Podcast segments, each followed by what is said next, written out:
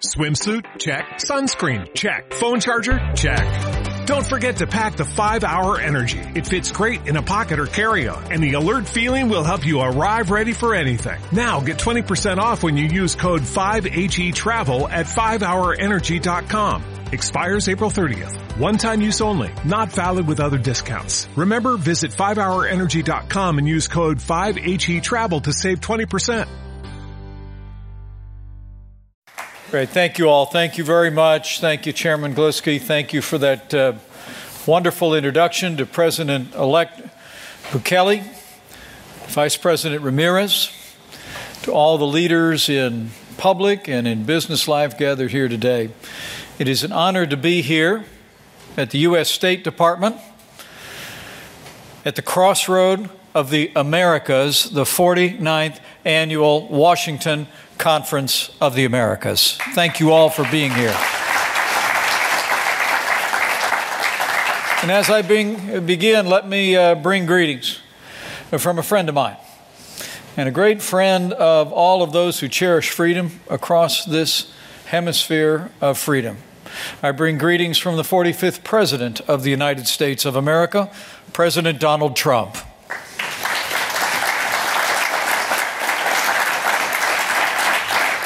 Before I begin, let me reflect on some welcome news. Last fall, we made clear to Aung San Suu Kyi of Burma that the arrest and jailing of two journalists was deeply troubling to millions of Americans, and we urged their release.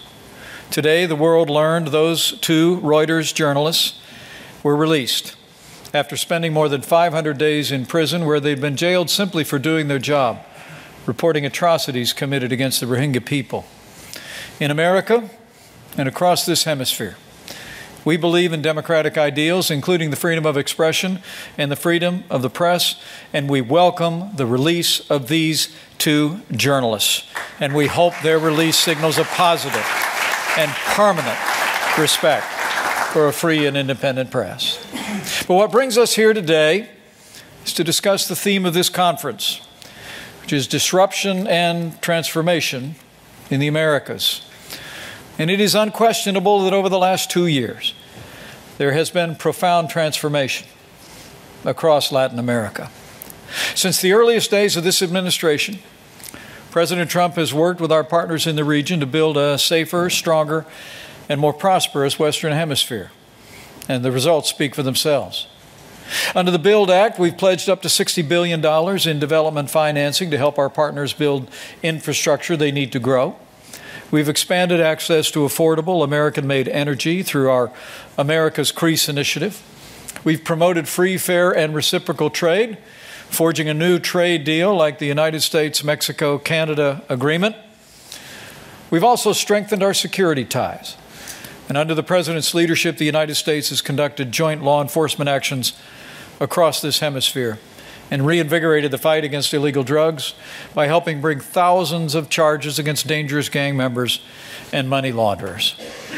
And it's also been my honor to travel to Latin America five different times in our first two and a half years. And I've witnessed this transformation firsthand. And we've worked to strengthen the ties that bind freedom loving nations and peoples all across this hemisphere of freedom. In Ecuador, I saw President Moreno support press freedom and renew the fight in his country against illegal drugs and corruption. In Argentina, President Macri and I eliminated long standing trade barriers between our two countries for pork producers. In Brazil, we laid the groundwork for greater cooperation in space. And in Lima, Peru, I was honored to represent the United States at a historic conference where 35 nations pledge to fight against corruption in their governments and renew our commitment to freedom. Since my very first visit to Latin America two years ago, the people of the Western Hemisphere have voted in election after election for prosperity, for security, for transparency, and the rule of law in their governments. And the United States has stood with them every step of the way. And America will always stand with our neighbors when they stand for freedom.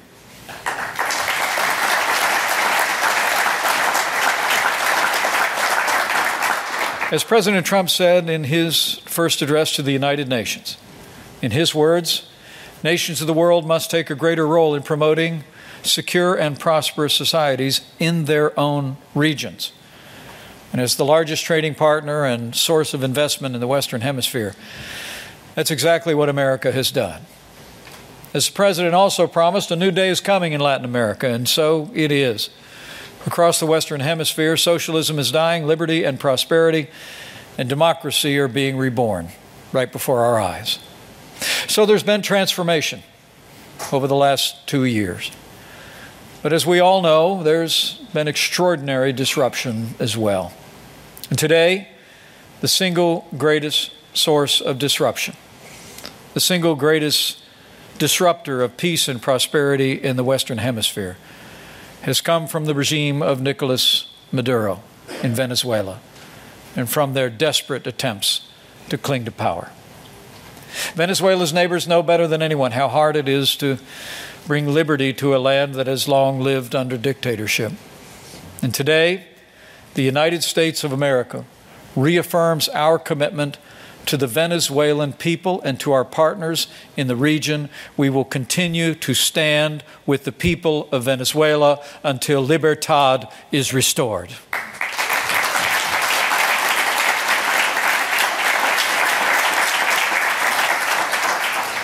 And recent scenes out of Caracas have been heartbreaking and deeply troubling. It's extraordinary to think of it. Last week, the world saw armored vehicles run over unarmed citizens, military forces firing tear gas at churchgoers, and hundreds of people, including children, be thrown into jail because they dared to protest the man who oppresses them. The struggle in Venezuela is a struggle between dictatorship and democracy. Nicolas Maduro is a dictator with no legitimate claim to power, and Nicolas Maduro must go. For six long years, the people of Venezuela have suffered under the heavy hand of oppression. The Maduro regime's socialist policies have shrunk their economy by nearly half. It is remarkable to think that in what was once one of the wealthiest countries in our hemisphere, that nine out of ten people live in poverty. The average Venezuelan has lost more than 20 pounds through deprivation and malnutrition. Thousands of Venezuelan children are starving at this very hour. And infants in hospitals across Venezuela are dying for lack of basic medical care. It's extraordinary to hear of it. As my wife and I traveled through the region on several occasions and met with refugees from Venezuela, to hear the story just broke your heart. I'll never forget in Manaus, Brazil, a, a father surrounded by his three small boys who looked, looked me in the eye as his boys looked on and said, that he had finally decided to flee Venezuela because he described how hard it was the days that he had to come home and look at his boys and say, We're not eating today. And as the translator repeated those words to me, the little boys nodded their heads, remembering those days. Or the grandmother, when we were in Colombia at a little church that had taken in thousands of Venezuelan refugees told me that she finally fled Venezuela because her grandchildren were required to get up at four in the morning to go and claim a paper ticket so they could stand in line at four in the afternoon and turn the ticket in in exchange for a single piece of bread.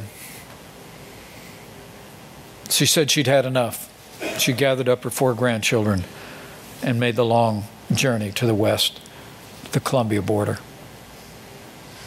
The impact on families, on real lives, some 3 million people that have fled the country, a million more by the end of the year projected, are stories that the world needs to hear. And under Maduro's dictatorship, crime, violence, and lawlessness have also spread. We're told that thieves in Venezuela don't rob banks because, with inflation at 1 million percent a year, money is basically worthless. Instead, they rob restaurants for food. Vicious gangs and the notorious colectivos have turned the streets into war zones. And Venezuela now has the highest murder rate in the world. More than 70 people are murdered every single day. But the Maduro regime is not only a threat to the Venezuelan people. As we gather here today and we think of disruptions across our hemisphere, we must recognize it is also a threat to the peace and security of our region as well. The rising desperation in Venezuela has fueled a mass exodus, the likes of which we literally have never seen in the Western Hemisphere. As I said, more than 3 million Venezuelans have abandoned their beloved country, and it's estimated that millions more will follow in the days ahead. Venezuela is a failed state, and history teaches failed states know no boundaries. Drug traffickers, criminal gangs, terrorist groups seeking to destabilize the region and profit from the misery of the Venezuelan people every day. And while the Maduro regime has stood aside, as millions of its own people have fled in desperation, it's been more than eager to accept the aid and comfort of regimes in Iran and Russia and Cuba. The Iranian regime has been working with Venezuela's corrupt dictatorship to establish a safe haven for its terrorist proxies and continues to do so as we gather here. Last month, a high level delegation from Iran's foreign ministry celebrated a very public launch of direct air service between Caracas and Tehran by Mahan Air, a blacklisted airline controlled by Iran's Revolutionary Guard Corps, which President Trump recently designated as a terrorist organization. And one of Maduro's top aides, a former vice president and currently the interior minister, Tareck El Aissami, is a drug runner and a money launderer who partners with terrorist networks to bring Iran backed terrorists into the country. And today, Hezbollah is working to extend its dangerous network throughout Venezuela and from there throughout our hemisphere. And while Iranian terrorists build safe havens, Despite their denials, it's clear that Russia also seeks a foothold in this hemisphere in Venezuela. Moscow is the Maduro regime's biggest weapons supplier. In exchange for bartered Venezuelan oil, Russia provides military jet fighters and acts as a lender of last resort. Last month, Russia sent two military transport planes to Caracas in a show of support for the embattled regime. But no one has done more to support the corrupt Maduro regime than the communist leaders of Cuba. For nearly two decades, the Havana regime has sent thousands of Cuban teachers, engineers to Venezuela to prop up the failing regime. Cuban agents control the levers of power in many government agencies, especially the military and intelligence services. As we saw last week, key decisions about Venezuela's future are as much made in Havana as they are in Caracas. Venezuela isn't merely a Cuban client. The people of Venezuela are essentially Cuba's hostage. And Cuba has robbed Venezuela of more than her freedom. She's stripped her of her wealth. Some estimates claim Cuba has extracted more than $35 billion in Venezuelan oil since 2005. In short, the struggling people of Venezuela aren't just the victims of one dic- dictatorship. The people of Venezuela are the victims of two dictatorships. So, this is the company that Nicolas Maduro keeps. The Americas will never fully realize our potential as a hemisphere of freedom until Venezuela is able to cast off Cuba's control and once again take its rightful place as a free and independent nation.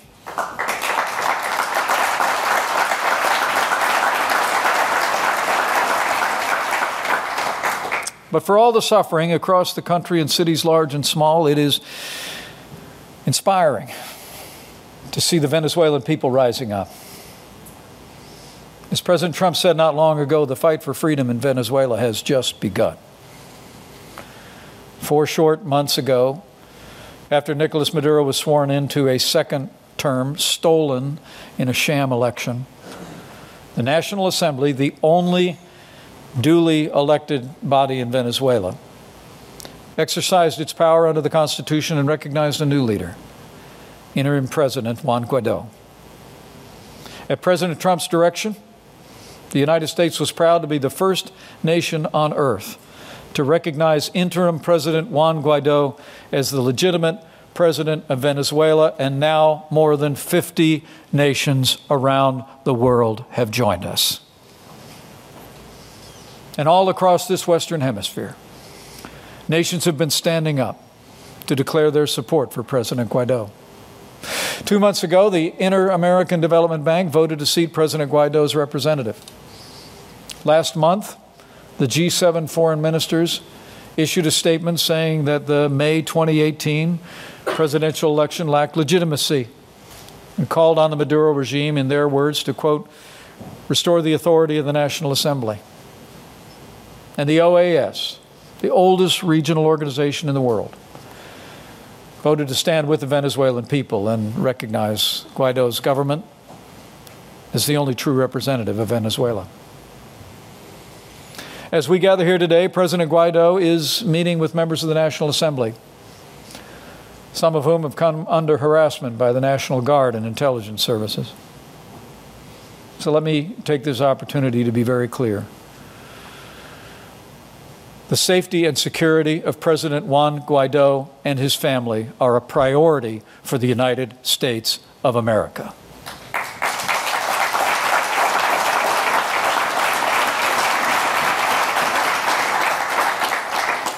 The United States has been tough, stood strong for freedom in Venezuela.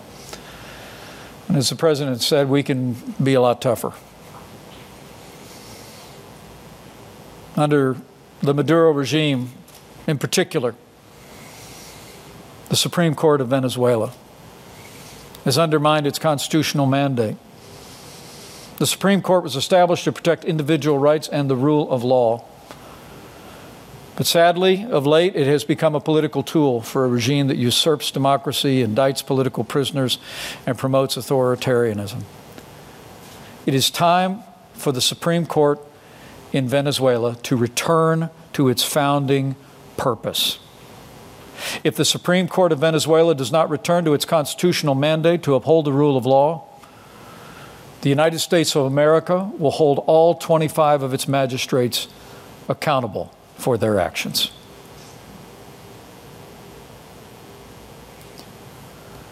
So I came today to be very clear.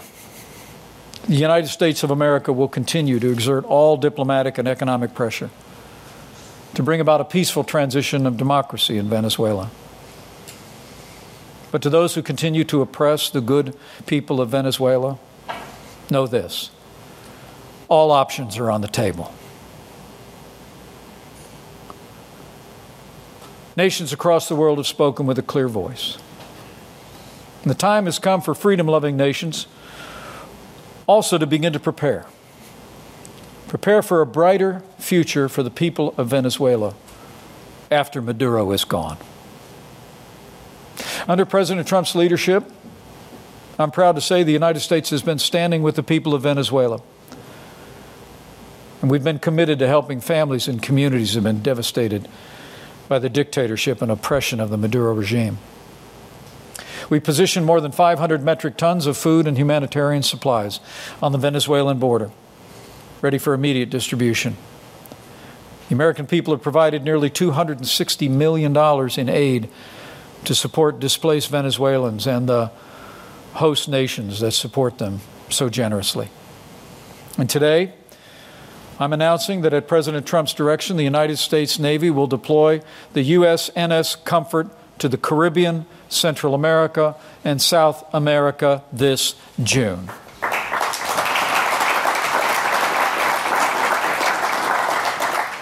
The Comfort will embark on a five month humanitarian mission to address the Venezuelan crisis. United States military and medical personnel working alongside their counterparts across the region will be there to provide medical assistance to communities in need and help relieve countries overwhelmed by the influx of the suffering people of Venezuela. And while the United States has sanctioned more than 150 government officials and state owned businesses loyal to the dictator, America has also made it clear that these sanctions need not be permanent. Just as the National Assembly has promised to provide amnesty to anyone who has not committed a war crime, so too the United States of America will consider sanctions relief for all those who step forward, stand up for the Constitution, and support the rule of law. Like General Manuel Cristopher Figuera, the former chief of the Venezuelan intelligence service, who just last week broke ranks with the Maduro regime and rallied to the support of the Venezuelan Constitution and the National Assembly. In recognition of his recent actions in support of democracy and the rule of law, I am announcing today that the United States of America is removing all sanctions on General Manuel Cristopher Figuera effective immediately.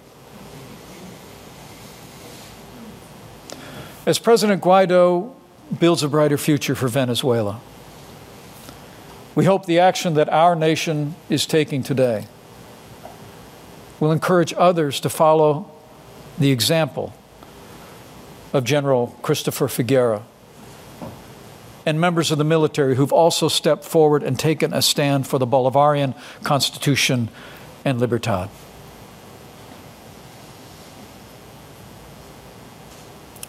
We believe that Venezuela will one day again be free, that democracy will be restored.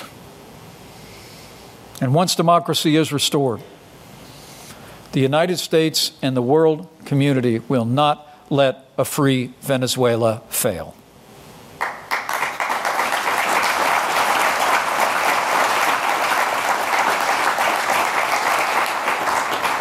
We will help the fledgling Venezuelan democracy regain its footing. We'll build a brighter future after Maduro is gone, creating jobs, fighting poverty, and expanding opportunity. We're already hard at work. Freedom loving countries of the Lima Group and the G7 are helping to build support for Venezuela at institutions like the IMF, the World Bank, the Inter American Development Bank. Together, we will get aid to Venezuelan families and rekindle access to trade finance so that Venezuelans can get goods back on the shelves, extend lines of credit for new businesses and help the Venezuelan government meet its basic needs. Once Venezuela's democracy is restored, Venezuela's future will be bright. And let me be clear there can be no bystanders in the cause of freedom in Venezuela, across this hemisphere, across the world.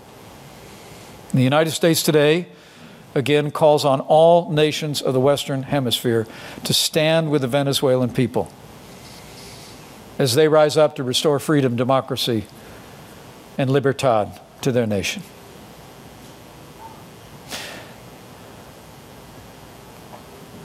Freedom springs from the hearts of people all over the world. But as history records, it has always sprung in particular from the hearts of people here in the New World. And I believe with all my heart that freedom will continue to ring, not only across this land, but across this hemisphere, across this hemisphere of freedom. And Venezuela will one day be free. For, in the words of Simon Bolivar, a people that loves freedom will in the end be free. So, to all the people of Venezuela, on behalf of my fellow Americans, we say again, Estamos con ustedes. We're with you. We will continue to stand with you and pray with you until your freedom is restored. And to the freedom loving people in Venezuela. And all the good people gathered here and nations that are standing with them. Just know as you stand, as you march, as you go, you do not go alone. We are all with you. Freedom loving people across this hemisphere are with you. And I also believe that the author of freedom is with you as well. For where the Spirit of the Lord is, there is freedom. That means when we labor for freedom, we make His work on this earth our own. And freedom always wins. So, with faith in that great promise, gratitude to all who have joined us across this hemisphere of freedom in this great cause, and faith in the courage and strength of the Venezuelan people and the generosity and ideals of the American people and all our allies. I believe with all my heart the day is coming soon when Venezuela will once more be free. We will see a new birth of freedom in this nation, in our hemisphere. And Venezuela will be a nation reborn to libertad. So help us God. Thank you very much. God bless you all, and God bless the United States of America.